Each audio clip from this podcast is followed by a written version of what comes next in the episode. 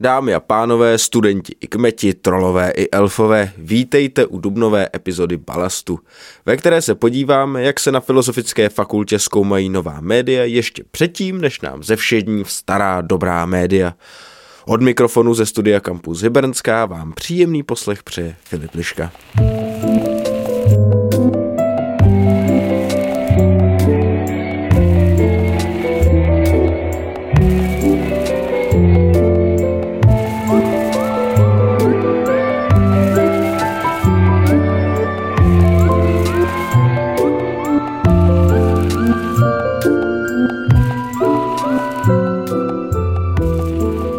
Kalendáriu se vám představí studentka nových médií Pavla Chadimová, která v rámci své stáže v Balastu bude provázet také celý tento díl. Rubriku Téma jsme zasvětili rozhovoru s doktorem Josefem Šlerkou o dezinformacích, hybridní válce a dalších novomediálních kontextech války na Ukrajině. Fokus se odehrává zcela v režii stážistky Pavly, která si pozvala svého kamaráda z oboru Honzu Žabku, který mimo jiné odkryje fígle, jak na internetu ověřovat informace.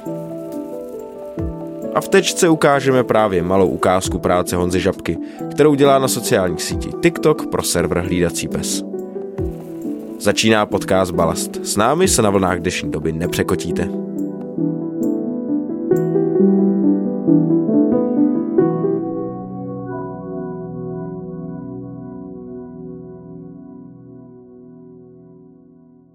Našich kalendáří už je jako apoštolů na Orloji na starém městě, je jich 12 a u toho 12. vás vítáme spolu s Markem Ketnerem, doktorem filozofie. Zdravím všechny posluchače i naše dva tady soukromé uprchlíky na západ do Paříže. Marek správně mm, naznačuje, že Karel a Ondra stále ještě zůstávají a pobývají v Paříži ve svém exilu.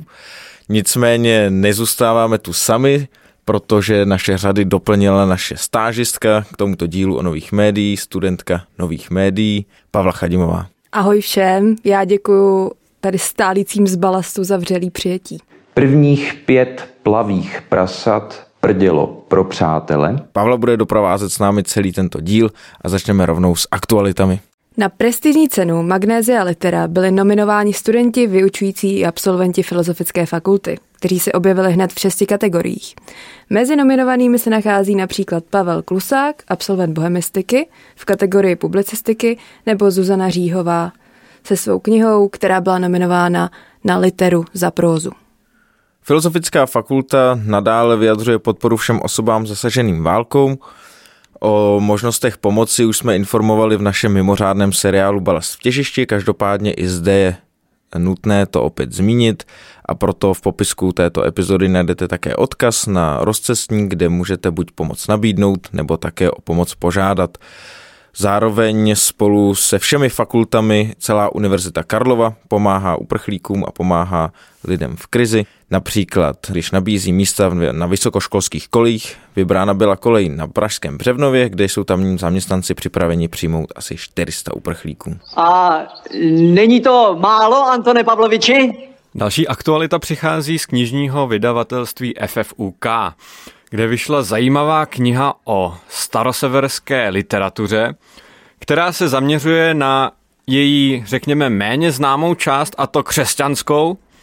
Jestliže známe staroseverské knihy jako především pohansky laděné s mytologickými či hrdinskými náměty, tak autoři knihy Jen pekla se bojím se zaměřují na tady tu neznámější křesťanskou tématiku v staroseverské literatuře. Přesouváme se k aktivitám, které budou probíhat a nemůžeme nezmínit, že ve dnech 11. a 12. dubna se v celetné 20 uskuteční konference klasické archeologie pořádané Ústavem pro klasickou archeologii. Letošním tématem konference jsou hraniční zóny místa setkávání ve starověku. A Filipe, jelikož se ke mně doneslo, že mezi archeology se nachází nemalé množství fanoušků florbalistů filozofické fakulty, Doktore Jonesi, vaše vytrvalost překvapuje i mě. Tak musím zmínit, že nejbližší zápasy florbalistů se uskuteční 7., 11. a 28. dubna. Přijďte nás podpořit, máme dobře rozjetou tuhle sezónu a bojujeme o playoff. Další novinkou je tradiční Science Cafe, které se odehraje 14. dubna od pěti odpoledne tady u nás v kampusu Hybernská. Bude se eh, týkat dospívání v digitální době a jako hlavní hostky vystoupí Kateřina Lukavská z Pedagogické fakulty a Michaela Slusarev od nás FFUK. Stojí se to připomenout, že Michal Slusarev ostatně bude také zároveň hostem našeho dubnového bonusu Balas pod čarou, kde promluví o psychologických efektech nových médií. A pokud byste si chtěli odpočnout od kognitivně náročných aktivit, tak můžete třeba vyrazit tančit. 9. dubna bude probíhat v Paláci Žofí na Slovanském ostrově ples Univerzity Karlovy. Zvolíme tedy střízlivé, decentní a solidní oblečení a doplňky, nezapomeneme ani na hygienu a pečlivou úpravu vlasů. Směje se na nás sluníčko, tak eh, pojďme připomenout si také svátky jara, ale také svátky ukřižování a zmrtvých stání Ježíše Krista, Velikonoce, protože Filozofická fakulta si pro všechny své studenty a vyučující přichystala určitou velikonoční kratochvíli, velikonoční nadílku. Tu si ale budete muset najít sami protože 14. čtvrtý budou sice v různých zákoutí hlavní budovy Filozofické fakulty schované filďácké dárečky, najít je ale budete moct pouze pomocí indicí, které se budou během celého dne dávat na Insta Stories. Takže opět nová média v praxi i při této rostomilé a rozverné zábavě. No a když už jsme u těch fildiáckých dárečků, tak Ústav pro soudové dějiny Akademie věd a spolek studentů historie Filozofické fakulty vás srdečně zvou na prezentaci knihy Trh bez přívlastků nebo ekonomickou demokracii. Představení knihy se uskuteční 26. dubna od 7 hodin. Knihu představí autor Václav Rameš spolu s Ilonou Bažantovou a Antoní Doležalovou. A poslední novinka uh, proběhne taky tady u nás v kampusu Hybernská. Bude to diskuze na téma rusko-ukrajinské bratrství fakt nebo fikce. Přednáška je součástí série Ukrajinské sondy, kterou vede Marie Koldinská, která v rámci šesti rozhovorů s experty napříč obory diskutuje téma války na Ukrajině a jejího kontextu. Kdo by ovšem nechtěl čekat na jednotlivé přednášky paní docentky, tak samozřejmě může si poslechnout speciální seriál Balast v těžišti, který už se dávno ke všem těmto různým aspektům vyjadřoval, takže vřele doporučujeme nadále.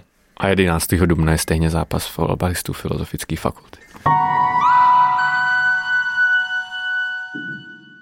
Už už hrozilo, že budeme mít jenom jeden seriál v tomhle kalendáriu. Každopádně jasné, čí seriál by to byl. Byl by to seriál Marka Ketnera a ten vám můžeme zaručit a ten právě začíná. Filipe, nemusíš se obávat, protože filozofové se nachází v krizi i tehdy, když přemýšlí o problému nových médií.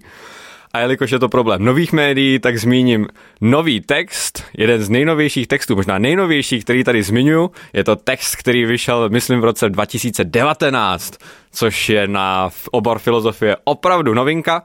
Je to text od Martina Ritra, který je shodou okolností taky můj školitel na doktorátu, ale věnuje se problému nových médií a říká zásadní věc. Nová média nebo média obecně problematizují určité tradiční filozofické kategorie, protože tam, kde jsme dřív viděli kauzalitu nebo instrumentalitu, tak nyní vidíme medialitu. To znamená, že média nám zprostředkovávají informace nebo věmy jiným způsobem než kauzálním nebo instrumentálním. To znamená, že podle Martina Ritra, který je inspirovaný do velké míry mým oblíbeným Walterem Benaminem, jsou média spíše něčím jako atmosférou, něčím, v čem se nacházíme, v čem se pohybujeme. A takovým typickým příkladem média podle Martina Ritra může být třeba velkoměsto. Takže není to něco, co je mimo nás, co je nějaký prouze instrument, prostředek, skrze něj získáváme informace, ale je to spíše něco, v čem se každodenně pohybujeme. Je to atmosféra, která nás obklopuje a nějakým způsobem nám zprostředkovává naše věmy a informace. Pohled na nová média, možná ne tolik filozofický, ale o to více praktický, nám nabídne právě Pavla. Téma mého seriálu je nuda. A není to už eh, nuda? Je. A když se asi mnozí z vás řeknou, co má taková nuda společného se studii nových médií, za chvilku zjistíme, že poměrně mnoho, protože i novomediální svět dost vytlačuje z našich životů. Právě díky nárůstu používání technologií se tato aktivita, respektive neaktivita, pomalu vytrácí z našich životů, no a my si povíme, jaký dopad na nás nenudění má a co si pod pojmem nuda představit. Jedná se o situace, při kterých jsme plně pohlceni v nějaké aktivitě a naše pozornost je zaměřena pouze tím jedním směrem. No a nuda je opakem této aktivity, tudíž se jedná o čas, kdy nejsme v aktivitě stoprocentně ponoření. Může to být například rutinní činnost, jako je řízení auta, při které se zvládáme soustředit na rozhovor se spolujezdcem, posloucháme do toho rádio nebo vyřizujeme telefonní hovory. Nejlépe všechno najednou. Jenže díky tomu, že dnes máme po ruce neustále svůj mobilní telefon a jiné digitální výdobytky, tak se čas, který byl dříve věnován nudě, víc a víc vytrácí. Když máme na zastávce pět minut času, proskrolujeme sociální sítě, abychom si byli jisti, že nám nic neuteklo, někdo chorobně reloaduje svou e-mailovou schránku či projíždí zpravodajské weby. Je to různé. Nehledě na to, jakou aktivitu v těchto volných chvílích volíme, výsledek je stejný. Odpíráme našemu mozku, aby se dostal do stavu, který je pro nudu klíčový. Nuda nastupuje pár sekund potom, co jsme dokončili určitou aktivitu, při které byla naše pozornost vědomě zaměřena jedním směrem. V této chvíli se náš mozek nachází v jakémsi defaultním nastavení, při kterém se propojují tři části mozku, jež se nikdy nepropojují, pokud se nenudíme. Tou první je část zabývající se sebou samým. Jsou zde uloženy veškeré informace o nás samotných, vzpomínky a obraz sebe sama – Tou druhou je přemýšlení o ostatních, v které se nachází emoce spojené s ostatními lidmi a prožívání empatie. A v třetí části se skrývá přemýšlení o naší minulosti a budoucnosti. Toto defaultní nastavení mozku je pro nás klíčové například v nějakých obtížných obdobích, kdy zpracováváme své myšlenky a emoce, ale jak můžeme tyto situace zpracovat, pokud si čas na nudění neustále krademe. Dalo by se tedy říct, že od nudy vlastně utíkáme k instantnímu zabavení se. Nuda je krásná věc, nicméně já doporučuji nechávat si e, mobil i nadále s podcastem Balast přímo v kapse a ve sluchátkách, protože o instantní zábavu není nikdy nouze, obzvlášť pokud jde o seriál o zrádnostech francouzského jazyka našich dvou kolegů z Paříže. Bonjour, posluchači, je suis Charles. Et je suis André. Vítáme vás u první lekce francouzského jazyka Todevian. A v první akci se podíváme na vážnou francouzskou problematiku, tedy stravování. Nejdříve si ovšem musíme zapraktikovat některá slovíčka. Le fromage. Sír. Le fromage. Sír. Le dommage. Škoda. Le dommage. Škoda. In renard. Liška. In renard. Liška. In kokot. Hrnec. In kokot. Hrnec. Piqué. Šťouchnout. Piqué. Šťouchnout. Niké. Slangově souložit. Niké. Slangově souložit. Le divan.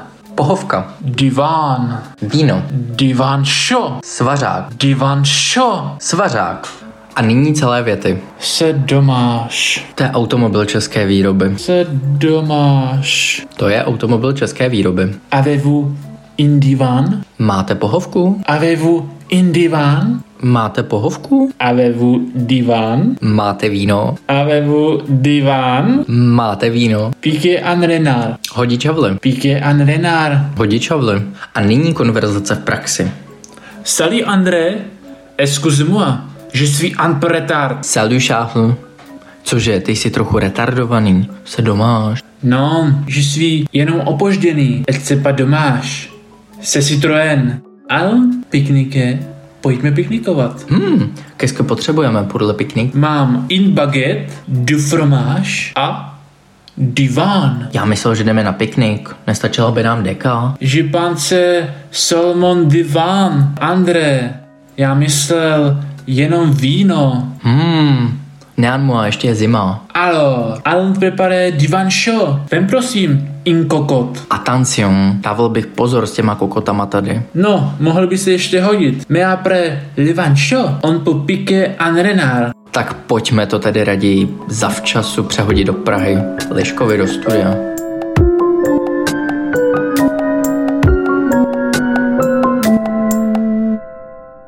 Pokračujeme rozhovorem v rubriky Téma. Stále vás provází Filip Liška, se mnou je zde také naše stážistka. Pavla Chadimová. A s námi ve studiu už také sedí doktor Josef Šlerka, datový a mediální analytik a vedoucí oboru studia nových médií na Filozofické fakultě. Dlouhodobě se věnuje dezinformační scéně, respektive antisystémovým konspiračním webům a analýze sociálních sítí. Dobrý den, pane doktore, a děkujeme, že jste si našel čas na balast. Dobrý den a děkuji za pozvání. Nejen z ukrajinského konfliktu se na nás každý den valí řada nepodložených zpráv. Zaznamenal jste nějakou tak bizární, že to i vás zaskočilo? Já se přiznám, že já už se v tom pohybu tak dlouho, že už mě málo co zarazí nebo překvapí, takže vlastně asi nemám v tuhle chvíli žádného favorita. Mě třeba zarazilo nebo až zaskočilo byla právě třeba ta zpráva o té tajné laboratoři biologické, kde se infikují ptáci na Ukrajině a pak si posílají do Ruska. Něco podobného kalibru to jste nezaznamenal. No ne, ale zrovna to, co popisujete, je vlastně takový standardní, standardní součást těch konspiračních narrativů a byl tady dávno předtím, než vypukl konflikt na Ukrajině, protože Často, často se lidi ptají, jestli je tam něco jako novýho. Ale ve skutečnosti, když se tím hrabete v delší dobu, tak zjišťujete, že těch nových věcí je vlastně úplný minimum. Vlastně ty příběhy se vyprávějí furt dokola, jenom se měnějí ty aktéři. Dobrým příkladem můžou být konspirace kolem očkování proti COVID-19, kde vlastně mimochodem studenti nových médií vlastně v rámci ročníkového projektu na tom pracovali taky kde vlastně nakonec zjistíte, že ty konspirace, které se týkají toho očkování, že se jedná o pokus třeba takzvaný globální depopulace obyvatelstva, na snížení počtu a tak, tady byly už dávno předtím. Jenom se týkaly třeba jiných chorob. A přišla nová situace, změnili se aktéři eh, v příběhu, ale ty příběhy zůstaly stejný. Takže málo kdy se objeví něco skutečně nového, co by člověk řekl, wow, tohle jsem tady ještě neviděl. Pojďme se ale vrátit k té válce. Přece jenom je to věc, která nás všechny uh, zasahuje nejvíce. Mně tam přišel zajímavý moment, kdy eh, ukrajinská strana žádala Ilona Maska o to, aby zajistil připojení na internet. Tak jak, jakou roli hraje připojení k internetu ve válečném konfliktu? Jako sledujeme nějaké změny v průběhu 21. století právě v tom válečném prostředí? Pravdou je, že vlastně eh, ty konflikty, obzvlášť v tom prostoru, který patří eh, do, dejme tomu, civilizačního okruhu, ty severo, severoatlantické civilizace, mají ty války eh, čím dál tím víc takovou jako novomediální, až, až jako kyberpunkovou, kyberpunkovou podobu. Když bychom se vrátili k rusko-gruzínskému konfliktu, tuším v roce 2008, tak bychom mohli vidět, že tehdy gruzínská vláda převedla web ministerstva tuším zahraničí, na blogovací platformu Google. Jo, protože její servery byly vlastně pod útokem, který znemožňoval přístup k něm. A ten, ta přirozená reakce byla, že vlastně vytvořili v podstatě blok, ale na infrastruktuře Google. To znamená, začali využívat vlastně korporátní velkou infrastrukturu, proti které se samozřejmě uh, útočí výrazně hůř. Uh, stejně tak, jako jsme mohli mluvit o konfliktu v Iráku, uh, jako o první plně televizní real-time válce, tak stejně tak dneska vlastně zažíváme ten konflikt v té plnosti toho eh, internetového komunikačního prostoru. To znamená, vidíme vlastně bezprostřední výsledky útoků ruské armády, eh, vidíme zároveň v kanálech na Telegramu, ku příkladu propagandu, kterou používají opolčenci z Donbasu. Jo? Tohle všechno máme zpřítomněné. Samozřejmě je zapotřebí s tím zacházet velmi opatrně, protože válka se odehrává nejen eh, jaksi tělo na tělo, ale i v myslích lidí. A během války eh, v zásadě první, co umře, je pravda. Jo? To znamená, já jsem vždycky velmi zdrženlivý k tomu hodnotit, eh, hodnotit ty internetové doklady, protože jsme měli možnost párkrát vidět, že to takhle není a to dokonce ani na jedné z těch stran. Je to prostě válka. Je to válečný konflikt, ve kterým třeba vidíme i nasazení deepfakes, něco, o čem se mluvilo před, eh, před lety, že k tomu jednou dojde. Mohli jsme vidět deepfake Kadyrova, který říká, že jako válka na Ukrajině byl špatný nápad a že odchází. Stejně tak bylo možné zaznamenat eh, pokus vlastně deepfakeovým videem manipulovat vystoupení eh, Zelenského, který měl vyzvat k vzdání se zbraní a tak dále. A to už jsou všechno prvky, které tady dřív nebyly nebo nebyly takhle masivně nasazený a teď je vidíme v přímém přenosu. A když už byla řeč o té infrastruktuře, tak jak si vlastně myslíte, že je důležitý držet to připojení k internetu v této době? Je to zásadní za prvé pro tu eh, psychiku. Ta možnost burcovat tu světovou veřejnost tím, že okamžitě vidí dopady, velmi destruktivní dopady té, té ruské invaze. V tom psychologickém rozměru to má naprosto zásadní rozměr. Druhá věc je to, o čem si myslíme, že to zřejmě má vliv, Do jaké míry a jak je velký to nevíme a budeme to vědět pravděpodobně až dlouho po konfliktu. Je třeba otázka navigace nejrůznějších dronů. Jo? Spekuluje se o tom, že vlastně drony, který používá ukrajinská armáda, který původně zřejmě ani nebyly určený pro váleční účely, tak prostě pro tu navigaci potřebují to internetové připojení a zřejmě k tomu opravdu využívají ten systém Starlink od Ilona Maska. Jo, to znamená, to jsou věci, které teprve uvidíme, jak to, jak to bylo. Jenom zase podotýkám, že většinou ty armádní systémy jako takový jedou vlastně po svých vlastní ose, po svých vlastních sítích a podobně. Takže tam bych zase nepřeceňoval ten přímý dopad eh, na ten válečný konflikt jako takový. No a když odlídneme od těch armádních součástí, tak eh, stává se vlastně s připojením k internetu nějaká stejně významná složka infrastrukturní, jako, je, jako jsou železnice, vodovodní potrubí a tak dále? Jo a ne. Pořád prostě železnice, vodovodní potrubí a elektrická síť je výrazně důležitější než internetový připojení. Eh, vynechám už vůbec ten samotný fakt, že to, jak si fungující elektrický prout je počase jako nutnou podmínkou k tomu proto, abyste mohl se připojit k internetu. Čili v té rovině toho fyzického kontaktu, té, té dejme tomu kinetické války, eh, rozhodně prostě ten internet tak důležitý není. Jenže ta válka není jenom kinetická, ta válka se odehrává eh, na řadě jiných pater a jednou z nich je právě ta infosféra, ta, ta sféra výměny těch informací a tam je prostě zásadní v tuhle chvíli. A když jsme se tady vlastně bavili o těch deepfakes, který jste naznačil, tak to není to jediný, co koluje v té informační sféře. Pojďme se přesunout možná na platformu sociálních sítí, kde se šíří různé zprávy, různý, dejme tomu i návody na to, jak si vyrobit molotovový koktejl nebo jak operovat s ruskou technikou. Tak jaký, jaký vlastně vliv nebo jakou roli hrají sociální sítě ve válečném konfliktu? Já si myslím, že tou zásadní roli je něco, čemu se říká emotivní choreografie. To znamená schopnost vlastně udržovat jako tu emoci napříč tou společností. Tohle je jev, který byl poprvé popsán vlastně v souvislosti s arabským jarem s nepokoji v Egyptě kdy eh, sociální síť Facebook dokázala vlastně zajistit to, že lidé přes různé sociální vrstvy, které by za normálních okolností spolu moc do styku nepřišly, byli prostřednictvím toho Facebooku, jak, abych tak řekl, homogenizováni a byli schopni se mezi sebou sladit. A tuhle roli ty sociální sítě jako hrajou, hrajou ji teda na všech stranách, ale pro tu Ukrajinu naprosto, naprosto zásadní v tom, že vlastně ukazují a udržují tu jednotu toho národa vlastně v tom boji. To je, myslím, asi jako jejich největší role. Ta debata o tom, jak je to s těmi různými dezinformacemi a, a, a podobně v tom prostředí sociálních sítí je komplikovanější. Jedna věc je, když chcete najít eh, ty věci, tak je najdete. Druhá věc je, jaký mají skutečný účinek v té společnosti. Což je už komplikovanější otázka a nedá se vyřešit jenom tím, že upozorníme na to, že to tady je. To je důležitý, upozorňovat na to, že to tady je. Ale nedá se to ještě úplně vyhodnotit, jaký to má vliv. No a potom je tam další věc, která pro ty sociální sítě je typická a kterou my často zapomínáme. Eh, oni mají trošku povahu divadla. Oni trošku vlastně předvádí nějakou interakci, ale jejím konečným příjemcem je pak někdo třetí, kdo to sleduje. My dobře umíme dneska najít, dejme tomu centra, odkud se šíří nějaké třeba proruské eh, narrativy v tom eh, prostředí, dejme tomu českým nebo československým, ta konspirační scéna je velmi provázaná. Ale velmi málo víme o těch skutečných účincích na tu psychiku. Jo, to je bohužel věc, ve který ten výzkum moc nepokročil eh, vlastně z důvodu, že do toho nikdy nikdo moc neinvestoval. Když se vlastně podíváme na to, co se na sociálních sítích děje a jaký mobilizační charakter to má na nás, jako dejme tomu nějakou občanskou společnost, jaký rizika vy v tomhle vidíte, pokud nějaký? Ty sociální sítě v tuhle chvíli hodně podporují vlastně eh, i u nás. Eh, tu určitou mimetiku, to určitý napodobování v tom chování. Jo. Já myslím, že je důležitý, že lidi píšou o tom třeba, jak podporují ukrajinský uprchlíky, že ukazují, že si je berou domů takzvaně, a protože tím vlastně pozbuzují ostatní k tomu samému. Jo. Je, to je jeden z principů, jak prostě lidská společnost funguje. My máme tendenci se chovat tak, jako se chovají ostatní. Je samozřejmě otázka ve chvíli, kdy ten konflikt bude trvat dlouhou dobu, kdy se začnou projevovat třeba dopady ve společnosti. Jo.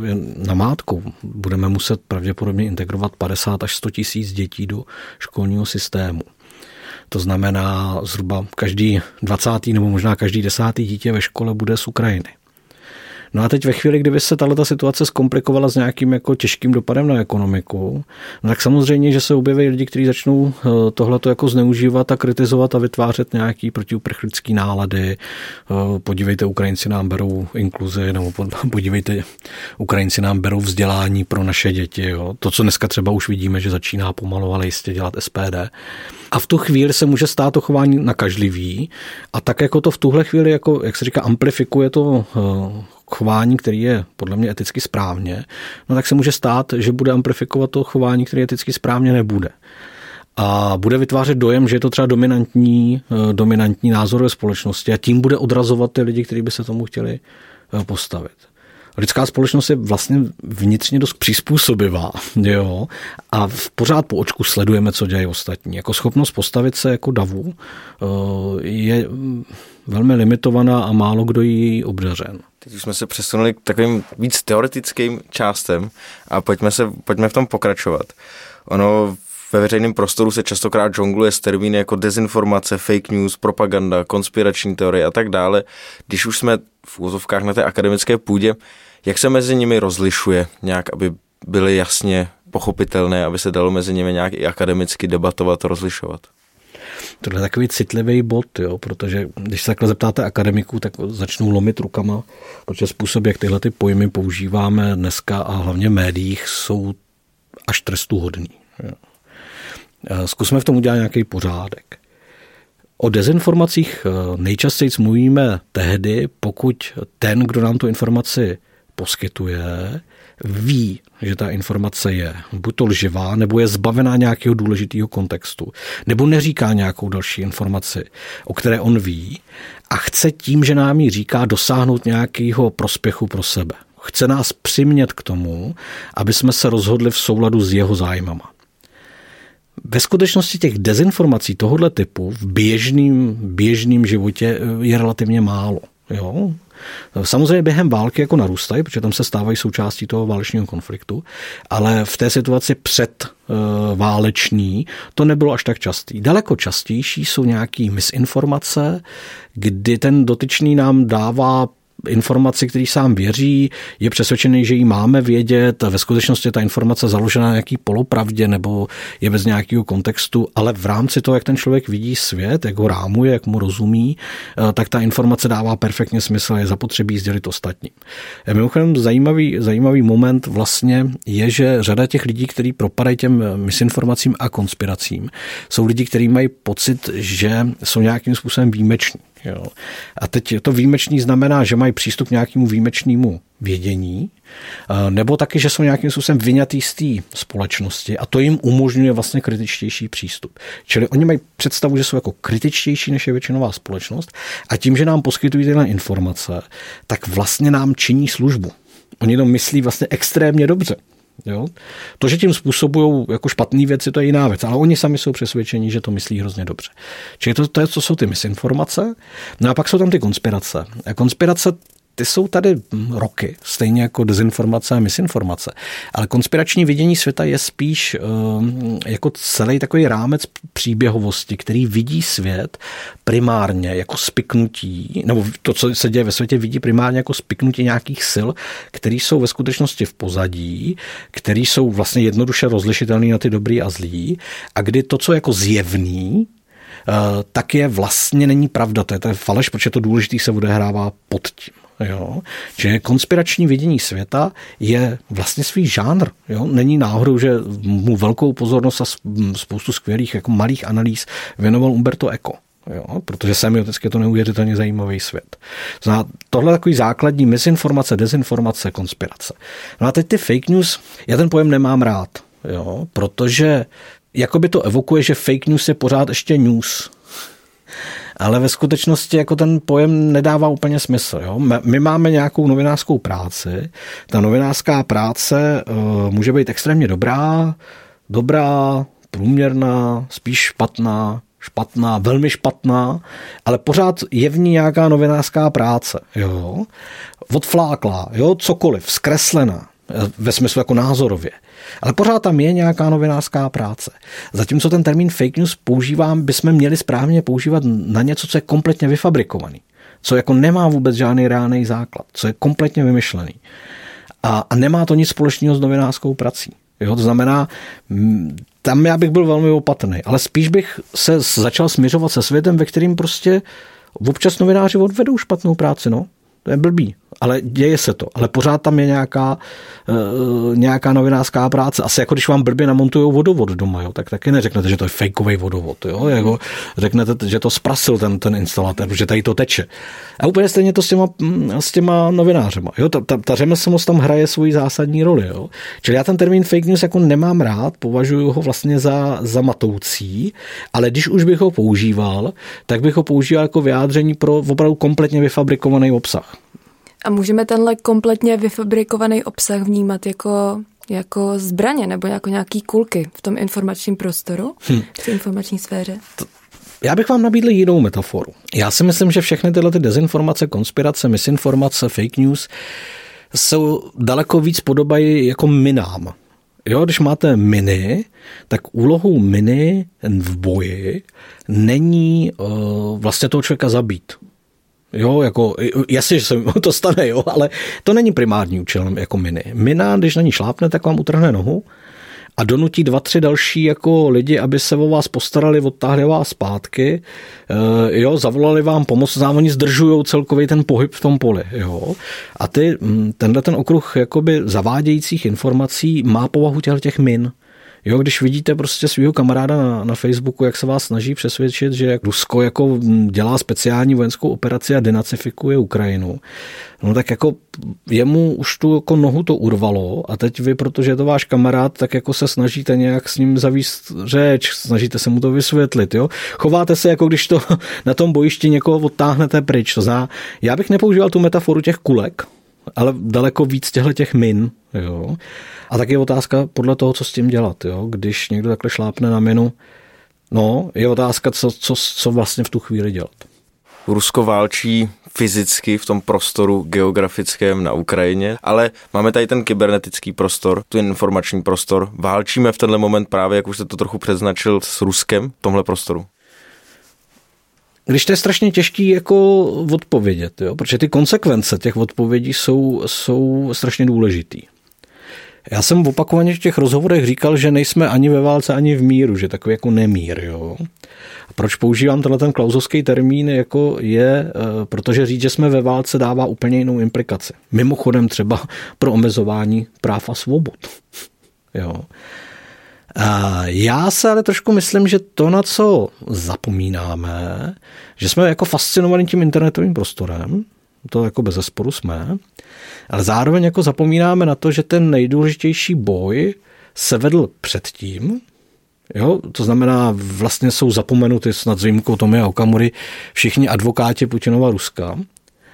A ten boj se hlavně povede teprve. Jo, jako Rusko nemůže tuhle tu válku vyhrát. Ono ji nějakým způsobem prohraje. Bude pod strašlivým tlakem eh, ekonomických blokád. Dneska je prakticky vyobcovaný z, z civilizovaného světa. A no ale pak přijde doba, kdy se budou ty vztahy nějak postupně normalizovat. No já si myslím, že vlastně by se měli věnovat pozornost tomu, jak tyhle ty advokáti putinského Ruska vlastně fungují teď a budou dál fungovat. Radim Fiala, který je na CNN Prima a vlastně říká, že nemáme posílat zbraně, protože tím prodlužujeme tu válku. No Sergej Lavrov by to neřekl líp. Jo? A to je teprve začátek. Pokud zase trošku odzumujeme a podíváme se na to, co vlastně Rusko dělá v tom zase svém informačním prostoru, jak v této situaci funguje koncept síťové neutrality? Není na čase ho přehodnotit? Lehčí otázku tam nemáte. Dobře. Myslím si, že by bylo fér, kdyby jsme měli v právním systému nějaký mezistavy mezi válkou a mírem, nějak, který by reflektovali třeba míru ohrožení národní bezpečnosti země. Jo? No. A kdyby jsme je tam měli, tak bychom mohli rozhodovat výrazně líp eh, a výrazně přesněji v tom, v tom rozhodování. Eh, celkově si myslím, že ten koncept netové neutrality je vázaný prostě na mírovou dobu. Je to tak, jo, jako eh, když je válečný konflikt, tak prostě spousta věcí neplatí. No a pak je tam poslední aspekt, o kterém jako často neradi slyšíme, ale je zapotřebí ho opakovat. je, že to právo na svobodu slova je jedním z práv. To není právo, který je to zakládající, hlavní a dominantní. Ne, to je právo, které je nesmírně důležitý, stejně jako je právo na, na život nebo právo na lidskou důstojnost, právo na soukromí, to jsou všechno jako práva. A my máme trošku takovou představu, že ty práva spolu existují jako v harmonii. Jo, že vykonáváním práv se nic jako nemůže porouchat. No ale ona to pravda není. Jo? Vy můžete výkonem jednoho práva zasáhnout do práva někoho jiného. Aby jsme nebyli nutně jenom v tom válečném rozměru, prostě právo na svobodu slova se velmi často setkává s právem na soukromí. To jsou všechny spory, který má, no, velká část soudních sporů, který má bulvár. Jo, tam se setkávají ty práva a jsou spolu ve střetu. A my hold teďka jsme v situaci, kdy znovu otevíráme tu debatu, jako jaký další práva se můžou dostat do střetu s tím právem na svobodu slova. Jo. Myslím si, že to, co nás čeká, a bude to těžký, je spíš ta debata, jak se budeme vracet potom zpátky, až ten konflikt jednou skončí. On jednou skončí. A přijde ten okamžik, kdy řekneme, OK, skončil a teď musíme vlastně ustoupit zpět. Jo? A já jsem velmi zvědavý na, na to, jak zrovna tohle bude probíhat. Na to jsme zvědaví určitě všichni a jak svým způsobem se budou proměňovat principy netové neutrality. Nicméně my už se dostáváme na závěr našeho rozhovoru a my zde máme připravenou otázku pro všechny naše hosty, stejnou, reflexivní na závěr. K čemu slouží novomediální studia v kontextu humanitní vědy a co nám nabízí? Hele, porozumění. to je přece jasný. Porozumění. Všechny, všechny humanitní obory nám nabízí porozumění. A, ale kdybych měl být konkrétní, no tak jako nová média jsou vlastně obor, který se věnuje interakci mezi informačními a novomediálními technologiemi a tu společností a vlastně reflektuje to, jakým způsobem uh, působí na tu společnost, jaký, jaký, jaký formují. Jo. Potud se vždycky pohybuje, jak se říká, on the edge. vždycky se pohybuje někde prostě na kraji eh, toho aktuálního výzkumu. Musí často experimentovat a zkoušet různé možnosti, jak to vlastně je, ale vlastně je to nejrychlejší cesta k tomu, jak rozumět toho, co s náma ty nový média, který nás dneska jako zásadním způsobem obklopují a jejíž vývoj zdaleka neskončil, tak jakým způsobem nás formují a, a ovlivňují naší každodenní existenci. A tradičně na závěr nabízíme posluchačům také doporučení na další produkci našich hostů. Zde dává smysl místo klasické tištěné práce doporučit práci novomediální. A v Balastu nás o to víc těší, že můžeme doporučit podcast Josefa Šlerky, který se jmenuje Databutik a který spadá pod server investigace.cz. Tak zde najdete další zajímavá témata k poslechu, nejen z oboru nových médií. Pane doktore, ještě jednou moc krát děkujeme za návštěvu tady v Balastu a přejeme vám mnoho porozumění v humanitních vědách i mimo ně. Děkuji za pozvání.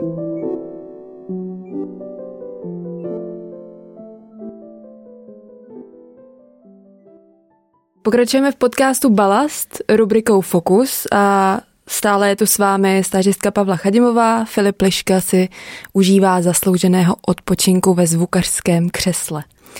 Vzhledem k tomu, že mi Filip svěřil výběr hosta do, dnešní, do dnešního fokusu, ráda bych zde přivítala Honzu Žabku, mého spolužáka z oboru studia nových médií. Vítej Honzo. Ahoj, vítám všechny. Honzo, ty máš za sebou bakaláře z žurnalistiky na katedře mediálních a kulturálních studií v Olomouci a momentálně studuješ ještě zmíněná nová média. Můžeš říct, jaký je mezi těmi dvěma obory rozdíl? Jestli tam nějaký spatřuješ? Rozdílu je spousta, eh, mnohem méně je těch vlastně podobných věcí. Ty rozdíly jsou eh, v tom, že žurnalistika eh, je nějaký jako specifický mediální obor, kdežto studia nových médií jsou jako poměrně rozsáhlá oblast mediální v současné době. Když jsem studoval žurnalistiku v Olomouci na katedře mediálních a kulturálních studií a žurnalistiky na Univerzitě Palackého, tak velkou část toho mého studia zabírali nějaká jako mediální studia. To je vlastně jako kdyby záštita nad tím, pod co spadají ta nová média. I nová média jsme v rámci toho oboru nějak studovali, ale byl to úplně malý výsek celé té, celého toho oboru. Teďka v tom, na té Karlově univerzitě, kde to studujeme eh, pod vaším eh, bývalým hostem eh, Josefem Šlerkou, tak ten obor je mnohem specifičtější, jdeme mnohem víc do hloubky. Zabýváme se, ať to jsou eh, datové analýzy, ať to jsou nějaké jako pochopení eh, počítačů jako takových digitálních technologií, ať to jsou eh, nějaké jako dopady sociálních sítí na psychiku člověka, nebo další prostě aspekty nových médií jako, jako takových. Snad jsem to aspoň trošku popsal. Popsal jsi to hezky, protože já vždycky, když mám někomu popisovat, co vlastně na studiu nových médií studuju, tak s tím mám velký problém. A když se teda vrátím k tomu, že tvoj nějakou jako alma mater je, je obor žurnalistiky v Olomouci, tak jak ti studium nových médií vlastně pomáhá v tvý momentální profesi? Ty pracuješ jako redaktor pro server Hlídací pes, tak co ti to vlastně přináší? Jo? Vlastně možná paradoxně ještě více než eh, předtím ta žurnalistika, kterou jsem studoval. V té žurnalistice tam jsme se učili především základy, jako jak psát zprávu, eh, jak vlastně, jaké jsou rozdíly mezi jednotlivými eh, mediálními žánry. Teďka na těch nových médiích mám mnohem větší, větší možnost zabřednout do jako konkrétních tématů ať to jsou, ať to je digitální bezpečnost novinářů, nebo to můžou být nějaké environmentální věci, nebo třeba probíráme propojení filozofie a umělé inteligence a podobně. A tady tohle mi dává mnohem větší rozhled v tématech, které mě v rámci žurnalistiky zajímají. Zabýváme se třeba dezinformacemi, o kterých snad třeba tady dneska budeme ještě mluvit, ale vlastně ten obor nabízí tu možnost se prohrábávat v tady těch tématech, které mi přijdou pro žurnalistiku velmi důležitá. A když už si nakousl ty dezinformace, tak se k ním možná pojďme přemostit. Jak jednoduché je v dnešní době vytvořit fake news? Protože vím, že ty se zabýváš oblastí fake news a vlastně rozpoznáváním, zdali se, eh, rozpoznáváním informací, zdali se jedná o fakta či, či lži. Tak jak jednoduché to je? Když si tak nějak jako kdyby definujeme fake news jako zprávu, která je nepravdivá a která se dostala do toho mediálního prostoru, tak je to něco, co tady už bylo vždycky. Vlastně v podstatě od doby, co existují média, tak existují nějaká fake news. Můžou to být nějaké mediální kachny, nebo to můžou být prostě vtipy, podvody, bludy. Je to strašně jednoduché vytvořit, protože kdo někdy nezalhal svým rodičům nebo ve škole, když odevzdával nějakou seminární práci pozdě nebo něco. Lže se a lhalo se nějakým způsobem vždycky. A to i v tom mediálním prostředí. Problém je v tom, že v této době ten internet a možnosti, které máme, hlavně v tom digitálním prostoru, umožňují mnohem rychlejší šíření těch falešných zpráv. Umožňují to, že tu zprávu dokáže vytvořit poměrně věrohodně kde kdo. Můžete mít aplikaci v telefonu a můžete si vytvořit video, ve kterém vy mluvíte jako Barack Obama třeba, nebo můžete uh, si na internetu udělat člověka, který doopravdy neexistuje, ale vypadá, jako kdyby ve skutečnosti existoval. Prostě si necháte vygenerovat umělou inteligencí fotografii umělého člověka, úplně unikátního. Pak můžete to využít v rámci třeba toho, že si založíte nepravdivý profil na Facebooku a budete šířit pomocí jeho profilu eh, falešné zprávy. A tím, že vlastně je tady řada nástrojů, který nám umožňují fake news jednoduše vytvářet. Objevují se v tom novinářském prostředí i další nástroje, které by pomáhaly tyhle ty zprávy odhalovat? Přibývají i ty nástroje jako žurnalistům? Určitě, to je přesně něco, čím se ve své novinářské praxi zabývá. Je to využívání otevřených zdrojů k nějakému jako ověřování falešných zpráv a k investigaci například teďka při válce na Ukrajině. Jde o to, že internet je místo, které nabízí strašně moc možností nějakým způsobem manipulovat, eh, podvádět, vytvářet prostě falešné zprávy. Ale zároveň je to místo, které nabízí skvělou věc, jako je Google. Můžeme kritizovat Google za mnoho jiných věcí, například sbírání dat, ale uh, samo o sobě Google jako nástroj pro ověřování informací je skvělá věc. Internet je na jednu stranu temné místo, co se týče tady těch dezinformací a falešných zpráv. Na druhou stranu je to poměrně skvělý nástroj, protože ověřovatelem informací může být v téhle době úplně každý. I ten, který nemá přístup k nevím, archivům, k veškerým eh, databázím novin a podobně, nebo nemá nějaký jako přístup k expertům a dalším zdrojům, tak může ověřovat informace. Pojďme se možná přesunout k těm jako konkrétním technickým nástrojům. Ty jsi tady mluvil o Google, jsou vyloženě nějaké další, dejme tomu, aplikace, který používáš, nebo cokoliv, cokoliv dalšího? A nebo to je spíš kombinace veškerých těch jako možností, které ti umožňují nový média? Určitě je to kombinace, ale zároveň. Třeba ten Google nabízí skvělou aplikaci a to je vyhledávání obrázků.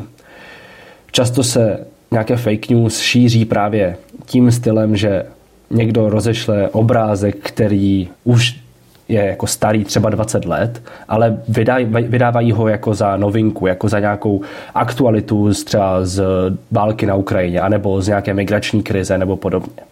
Ten nástroj images.google.com, normálně si tam jenom zadáte obrázek, vyhledáte ho a většinou vám to najde nějaký kontext, ve kterém ta, ten obrázek už byl dříve sdílený a dříve se šířil internetem. Tímto způsobem můžete ověřit třeba právě tady tuhle jednoduchou vizuální manipulaci. Druhá věc je to, že v téhle době se strašně moc mluví o takzvaném deepfake, což jsou videa nebo fotografie či uh, manipulace se zvukem, kdy se něco eh, pomocí umělé inteligence tváří jako skutečná bytost.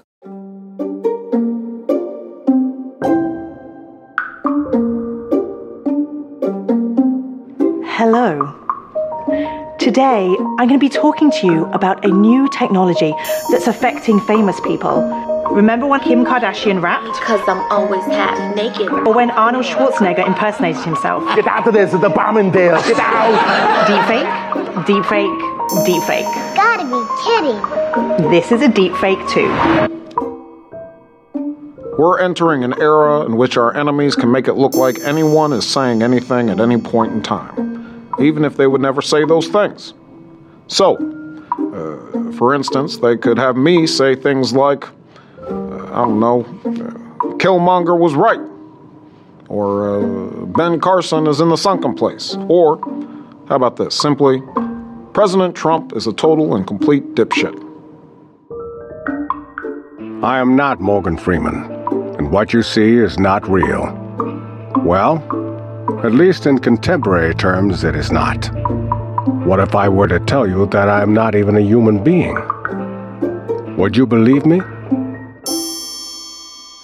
Žít ve zdravé a hrdé společnosti, založené nesnad nutně na lásce, ale nepochybně na pravdě.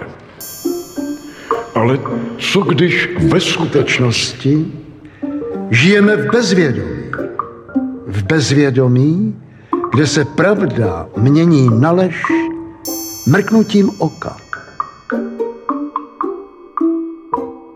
My jsme to viděli v minulosti právě u případu Baracka Obamy, kdy byl falešný projev a znělo to přesně, jako kdyby to říkal Barack Obama, ale Barack Obama to ve skutečnosti nebyl.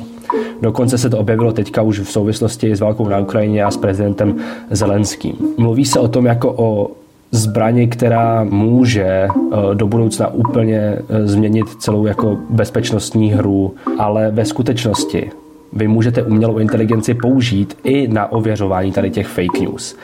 Jde o to, že ta umělá inteligence se naučí na rozdíl od lidí rozpoznávat ty jednotlivé znaky v těch manipulativních videích a obrázcích a dokáže to rozklíčovat a na základě toho rozpoznat, co je fake news, i když to vašemu běžnému oku unikne.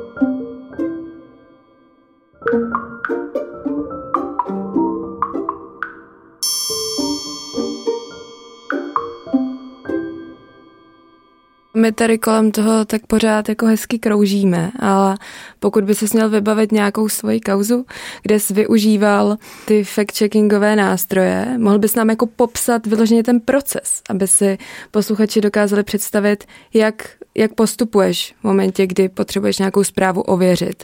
Jako příklad můžu uvést kauzu Babiše mladšího, syna uh, bývalého premiéra Andreje Babiše, když se vlastně objevila zpráva o tom, že byl eh, údajně unesen na Krym, na poloostrov Krym, okupovaný Ruskou federací. V době, kdy se ta zpráva objevila, tak hodně lidí spekulovalo o tom, jestli tam skutečně byl nebo tam nebyl. Dokonce Andrej Babiš, tehdejší premiér, zveřejnil fotografie svého syna právě na tom Krymu. A já jsem si tehdy řekl, že je dobré zjistit, kde přesně na tom poloostrově Krym byl. Takže jsem oslovil eh, investigativní skupinu Bellingcat a nějakým způsobem jsme spolupracovali. A využívali jsme k tomu mapy od Google, sociální sítě a vyhledávač Google. V podstatě díky tady těmto třem nástrojům jsme byli schopni zjistit, kde přesně se Andrej Babiš mladší při tom svém pobytu na Krymu nacházel. My jsme úplně nezjišťovali, jestli uh, tam byl třeba jako zavlečen, anebo tam byl dobrovolně, ale chtěli jsme vnést nějaké zrnko pravdy do toho zmatečného pří, uh, příběhu, protože občas falešné informace a dezinformace fungují tak, že vnáší do toho informačního prostoru nějaký chaos. A rolí toho fact-checkera není úplně vždycky jako odhalit celou pravdu, ale aspoň tam zasadit nějaká zrnka pravdy, aby ti lidé, kteří ten příběh sledují, měli nějaké jako kdyby stále body, o které se mohou opřít a na kterých potom už můžou dál stavět eh, nějaká fakta a další zjištěné informace. A pomalu se blížíme ke konci, tak kdybych tě měla položit poslední otázku, tím se dostáváme k další oblasti, který se věnuješ, což je mediální vzdělávání. Co je pro tebe nejdůležitější mladým lidem předat v oblasti ověřování zpráv, v oblasti fake news, zorientování se na té dezinformační scéně? To je dobrá otázka. Nevím vlastně, co je úplně jako to nejdůležitější. Pro každého to může být něco jiného. Ale když se s ně bavím právě o tady tomhle tématu, tak jeden z mých základních cílů je jim představit, co to vlastně je vůbec práce novináře a v čem se to odlišuje právě od té práce třeba dezinformátorů. Snažím se vysvětlit, jaké jsou eh, důvody, proč lidé dezinformují. Snažím se vysvětlit, jaké jsou jako jejich záměry, eh, nějak, nějakým způsobem někoho oklamat, vymanit z něho peníze. Případně často dezinformátoři mají jako za cíl se nějakým způsobem zvednout svůj vlastní pocit, že dokáží měnit svět okolo sebe. Snažím se jim přidat tady tyhle motivace a zároveň jim potom v kontrastu ukázat motivace toho novináře. Vysvětluji jim třeba, že zatímco dezinformátor se často pod svůj článek nepodepíše nebo ho rozšíří prostě na anonymní sociální síti, nebo nějakým způsobem ho uh, anonymně rozšíří v informačním prostoru, novinář by se nikdy nedovolil uh, nepodepsat pod svůj článek a nepřijmout za něho zodpovědnost, pokud v něm udělá třeba nějakou chybu. To jsou jedny ze základních jako věcí, které se jim snažím vysvětlovat. A ještě jedna věc, a to je to, že se jim snažím vysvětlit, že je normální pocitovat v dnešní době nějakou jako úzkost z nějakých témat, nějaký strach z toho třeba, co se děje teďka na Ukrajině. Snažím se jim vysvětlovat, že je úplně normální se cítit zmatený a nebyt si jistý tím, co je a co není pravda. V takových chvílích ale doporučuji právě se otočit k těm zajetým zdrojům, protože někdy si nemůžeme být sami jistí, jak co vypadá a jak co prostě je, když dostáváme kupu informací ze sociálních sítí. Je mnohem lepší si vzít fakt zdroje, u kterých víme, že mají nějakého vlastníka, že mají nějaký jako novinářský tým, že pracují s informacemi zodpovědně a na ty se obracet. Můžou to být prostě noviny, můžou to být uh, televizní média, ale co určitě nedoporučuju, tak je se obracet na ta dezinformační média a na média, kde ti lidé za ty svoje zprávy nikdy nepřijmou zodpovědnost. Skvělý, Honzo, tak díky moc za, za rozhovor. Děkujem, že s nás uved do, do té dezinformační scény z té své perspektivy a se ti daří. A se ti daří v činnostech, který vykonáváš na škole, i na hlídecím psoj, protože to, co děláš, to, čemu se věnuješ, je vážně bohulibá činnost a nejen v dobách, kdy je ten informační prostor hodně napadený. Takže díky moc. Děkuji moc za pozvání a snad to bylo k něčemu.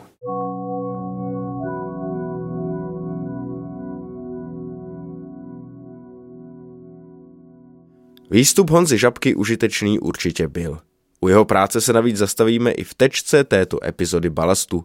Honza totiž o řadě témat spojených s novými médii informuje v rámci své redaktorské praxe, také na sociální síti TikTok na účtu serveru Hlídací pes.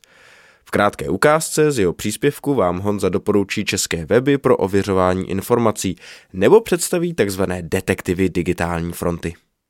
České stránky, které ti usnadní ověřování informací, část první. Hoax.cz Jde o nejstarší český web, který se zabývá ověřováním informací. A to už přes 20 let. Hoax.cz ověřuje tzv. společenské fejky. Jsou to podvodné e-maily, které z lidí chtějí dostat peníze, nebo hoaxy, které upozorňují na nějaké neexistující nebezpečí. Jako třeba často šířený hoax o injekčních stříkačkách v sedadlech městské hromadné dopravy. Na stránkách ale najdete také databázi těchto falešných zpráv. Takže pokud někdy obdržíte nějakou pochybnou zprávu, zajděte nejprve tady a zkuste zjistit, jestli autoři webu již neověřili za vás. Může vám to dost usnadnit práci a nenechat se oklamat. České stránky, které ti usnadní ověřování informací, část druhá. Manipulátoři CZ. Tento web vznikl v roce 2015 a jeho cílem je ověřovat především informace, které hýbou českou společenskou debatou. Většinou jde o témata politická. Často je pozornost věnovaná také falešným zprávám z oblasti migrace a dnes pochopitelně i z oblasti pandemie koronaviru. Na webu manipulátoři.cz najdete i databázi těchto hoaxů a dezinformací. Takže pokud narazíte na nějaké zprávy, které vám budou připadat nějakým způsobem podivné, podívejte se tam a třeba zjistíte, že se tomu věnovali již za vás. Manipulátoři.cz ve svých textech také uvádí zdroje, ze kterých při ověřování nepravdivých informací čerpali. Osobně proto vždycky doporučuji, aby si každý proklikal tyto zdroje a měl jistotu, že ověřené informace jsou správné. Známe to totiž všichni. Důvěřuj, ale prověřuj.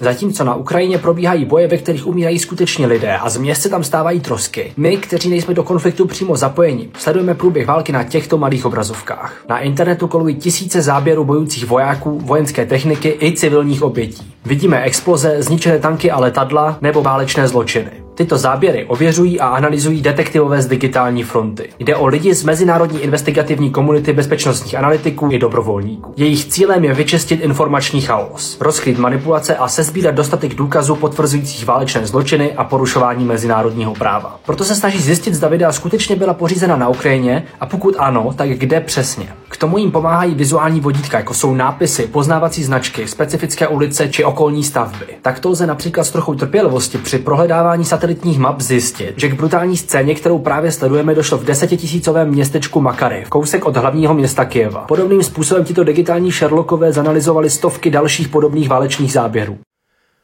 Další Honzova podnětná videa můžete sledovat na TikToku na kanálu Hlídacího psa.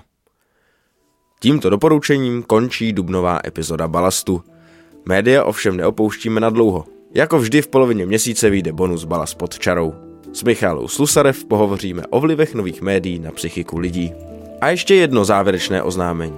Jak jste si všimli, měli jsme v Balastu pro tento díl stážistku Pavlu, která se přímo účastnila tvorby našeho fakultního podcastu. Rádi poskytneme prostor také dalším zájemcům z řad studentů a celé akademické obce Filozofické fakulty, kteří by měli chuť a zájem si popularizaci vědy tímto způsobem vyzkoušet. Případní zájemci nám můžou napsat na adresu balastzavináčff.cuny.cz. Děkujeme. Mimo to nás samozřejmě sledujte na sociálních sítích, na Facebooku, Instagramu a Twitteru, kde i nadále budete v přímém kontaktu s pařížským Ondrou Černým a kde naleznete aktuální díly a další informace k veškeré naší produkci. A pokud se vám balast zalíbil, budeme moc rádi za doporučení mezi vašimi kolegy a přáteli. Ať se daří.